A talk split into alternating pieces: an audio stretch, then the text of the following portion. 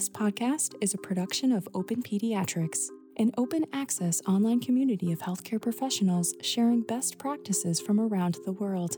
Visit openpediatrics.org for more. Pediatric Behavioral Mental Health Trauma Informed Care, Part 1. Produced by Ayesha Dholakia, Catherine Coughlin, Katelin Blackburn, Brenna Chase, and Daniel O'Meara. Trauma Informed Care, Part 1. If you're watching this video, you may have wondered what the term trauma informed care means and how best to provide such care to your patients. In this video, our goals are for learners to enhance their ability to recognize the ubiquitous nature of trauma, identify the core tenets of trauma informed care, and identify and utilize strategies to provide such care to our patients and families. This video is broadly applicable for all patient encounters, regardless of known trauma history. Trauma is common and often invisible. For further training on trauma informed care after watching this video, please view Trauma Informed Care Part 2, which will focus specifically on patients with a known history of trauma, as well as strategies to approach different types of traumatic experiences. Definitions of trauma may vary but the Substance Abuse and Mental Health Services Administration, or SAMHSA, uses the following definition Individual trauma results from an event, series of events, or set of circumstances that is experienced by an individual as physically or emotionally harmful or life threatening, and that has lasting adverse effects on the individual's functioning and mental, physical, social, emotional, and spiritual well being.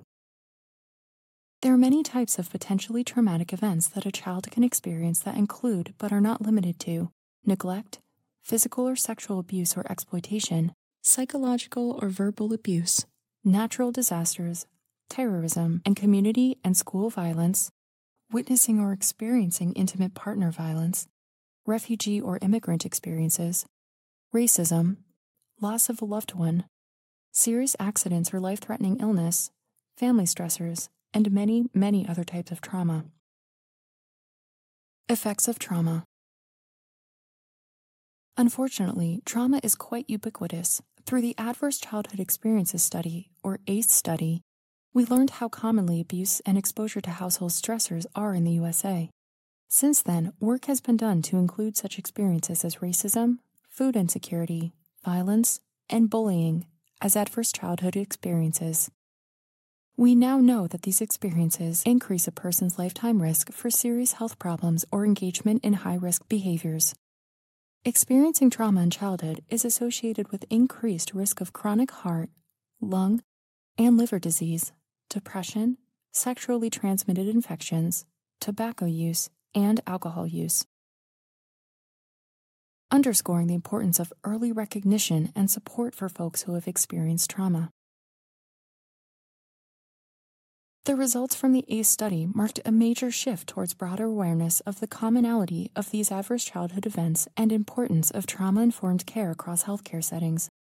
This being said, not all children who have had adverse events are destined to experience trauma, and we have learned more about children's resilience and about neuroplasticity in response to such events.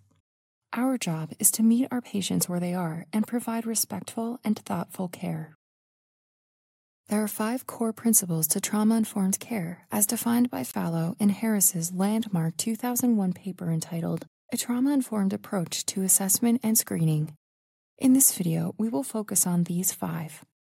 However, it is important to note that SAMHSA describes six rather than five principles, combining choice and empowerment and adding peer support and cultural, historical, and gender issues. These two are critical components of trauma informed care. First is safety. We want to ensure that patients feel culturally, emotionally, and physically safe throughout their healthcare encounters. Second is trustworthiness. Trauma informed care requires that providers create clear expectations with patients and remain transparent about healthcare information. Third is choice. We want to ensure patients feel they have a choice in their care and allow them to choose the reasonable treatment option they prefer. Fourth is collaboration. we want to maximize collaboration and shared decision making among healthcare staff, patients, and their families as appropriate, with the acknowledgement that healing is facilitated through the creation of such partnerships. Finally, is patient empowerment. We want to focus on the patient's individual strengths, validate them, and empower them to help guide their own treatment in a way that is developmentally and contextually appropriate. As pediatricians, we should focus on providing trauma informed care to all of our patients. When we recognize how common trauma is, we must treat every patient with sensitivity, focusing on patient safety, trustworthiness, choice, collaboration, and empowerment. Recommendations for providing trauma informed care. In 2018, a trauma informed care working group at Boston Medical Center devised a list of 18 recommendations for pediatric practitioners on how to be more trauma informed in their daily practice. Each recommendation is rooted in at least one of the five core principles of trauma informed care and is intended to be used with all patients, regardless of whether or not they have a known trauma history. We would like to summarize these recommendations here to give suggestions on how to incorporate trauma informed care into your everyday care of patients, particularly as a resident.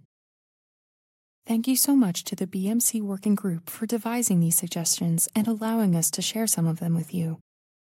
The first group of recommendations is focused on the physical environment. The environment in which you are meeting a patient and family can be a source of stress or a source of comfort, or both and the goal is to maximize patients' feelings of safety. Much of the physical environment may be out of your control, particularly as a resident, but recognize those aspects that you can't control that may be stressful to families, such as security presence or fire alarms, and be ready to respond appropriately. If you are to provide educational material, ensure it is culturally and linguistically appropriate for that family and be intentional about your choice of handout. The next group of recommendations involves intentionality with yourself and in interactions with others. Self awareness is an extremely important part of providing trauma informed care. Providers must be intentional with their behaviors to improve the quality of these patient encounters.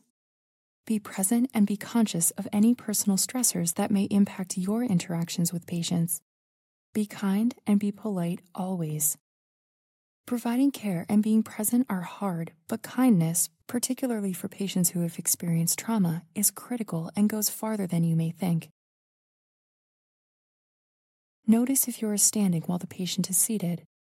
Notice if you are appearing rushed and pause if needed, and consider cultural elements to the visit that may differ between families, such as deference to authority or eye contact. As it is said, people will forget what you say but will remember how you make them feel. Think of the encounters you had as a patient yourself and consider what worked and what did not. See here how a physician prepares to enter a patient's room after rushing around in clinic and responding to messages. She silences devices if possible, pauses, and takes a deep breath before entering the room to greet the patient and sit across from her.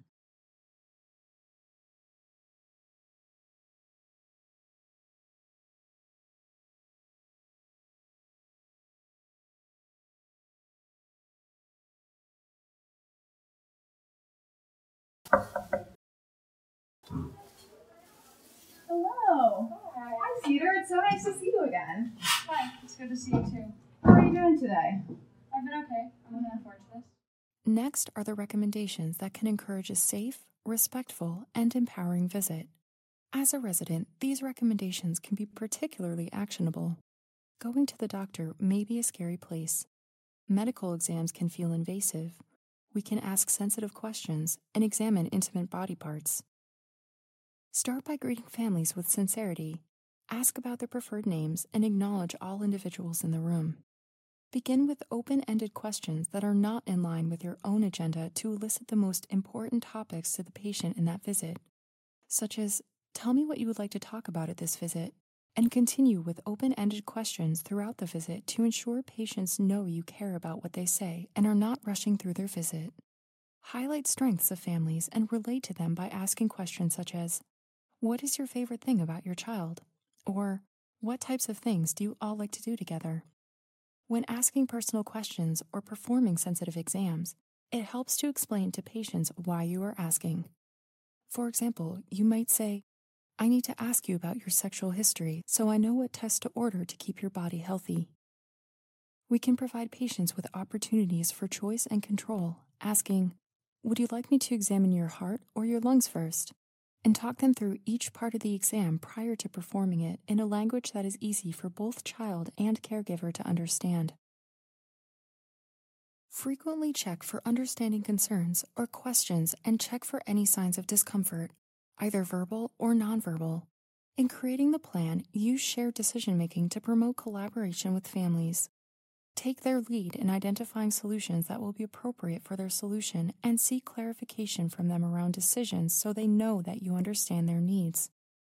And, when possible, ensure continuity of care as families' trust and ability to share sensitive information is built through establishing consistent relationships. For resident physicians, continuity can be hard to establish. Try to advocate for a patient to make their next appointment with you so that you can check in on the things you discussed at this visit. Here is an example of a physician using these strategies to create a safe, respectful, and empowering visit. Thanks for coming in today. It's so nice to meet you. My name is Dr. Smith. What would you like to be called? Cedar. Great. It's so nice to meet you, Cedar. And what are the pronouns that are right for you? Um, I prefer they, them. Great. It's very nice to meet you. Tell me what's bringing you in for this visit today. All right, Cedar. So now that you're a teenager, we like to have usually an opportunity during each of your visits every year to have some one on one time between you and me as your doctor. This way, you can ask me absolutely anything you want, we can talk about anything you want, and I can get to know you a little better to help you become the best version of yourself that we can. Um, things that I like to talk about with my patients are everything from how things are going at home, your relationships, whether those are relationships with your family members or friends, um, sex, sexuality, puberty, drugs and alcohol use, and honestly anything and everything in between. So, truly, if you have any questions, let me know. Again, I like to ask these questions just so I can better meet you where you're at and get to know what would be the most helpful for you in this journey of adolescence. Before I get started, though, is there anything that I can do to make this conversation more comfortable for you? No, this is fine. Thank you. Training. And finally, continue to push yourself to learn new information and skills about how to be deliberate in your provision of trauma informed care. Continue to seek out training on topics such as implicit bias, cultural humility, motivational interviewing, and vicarious trauma. In providing trauma informed care, we must understand that communities are not impacted by trauma uniformly, and one patient's experience of trauma process of healing, and response to your care will be different from another's. The symptoms of traumatic stress are incredibly varied and deserve another video all to themselves. For instance, increased exposure to systemic and structural oppression can disproportionately impact a community or individual's exposure to trauma. To summarize, trauma is more common than we may realize. Trauma informed care relies on the essential principles of safety, trustworthiness, choice, collaboration, and empowerment, as well as peer support and cultural, gender, and historical awareness. Providing such care is hard, but we hope this video has been informative in illustrating how you can use these principles in practice. These principles are widely applicable and can also be used elsewhere in your interactions, in teaching, research, and advocacy. We encourage viewers to watch Trauma Informed Care Part 2, in which we focus specifically on patients who have a known history of trauma. This has been a production of Open Pediatrics. We have more podcasts like this one available everywhere you get your podcasts. Visit openpediatrics.org for more information.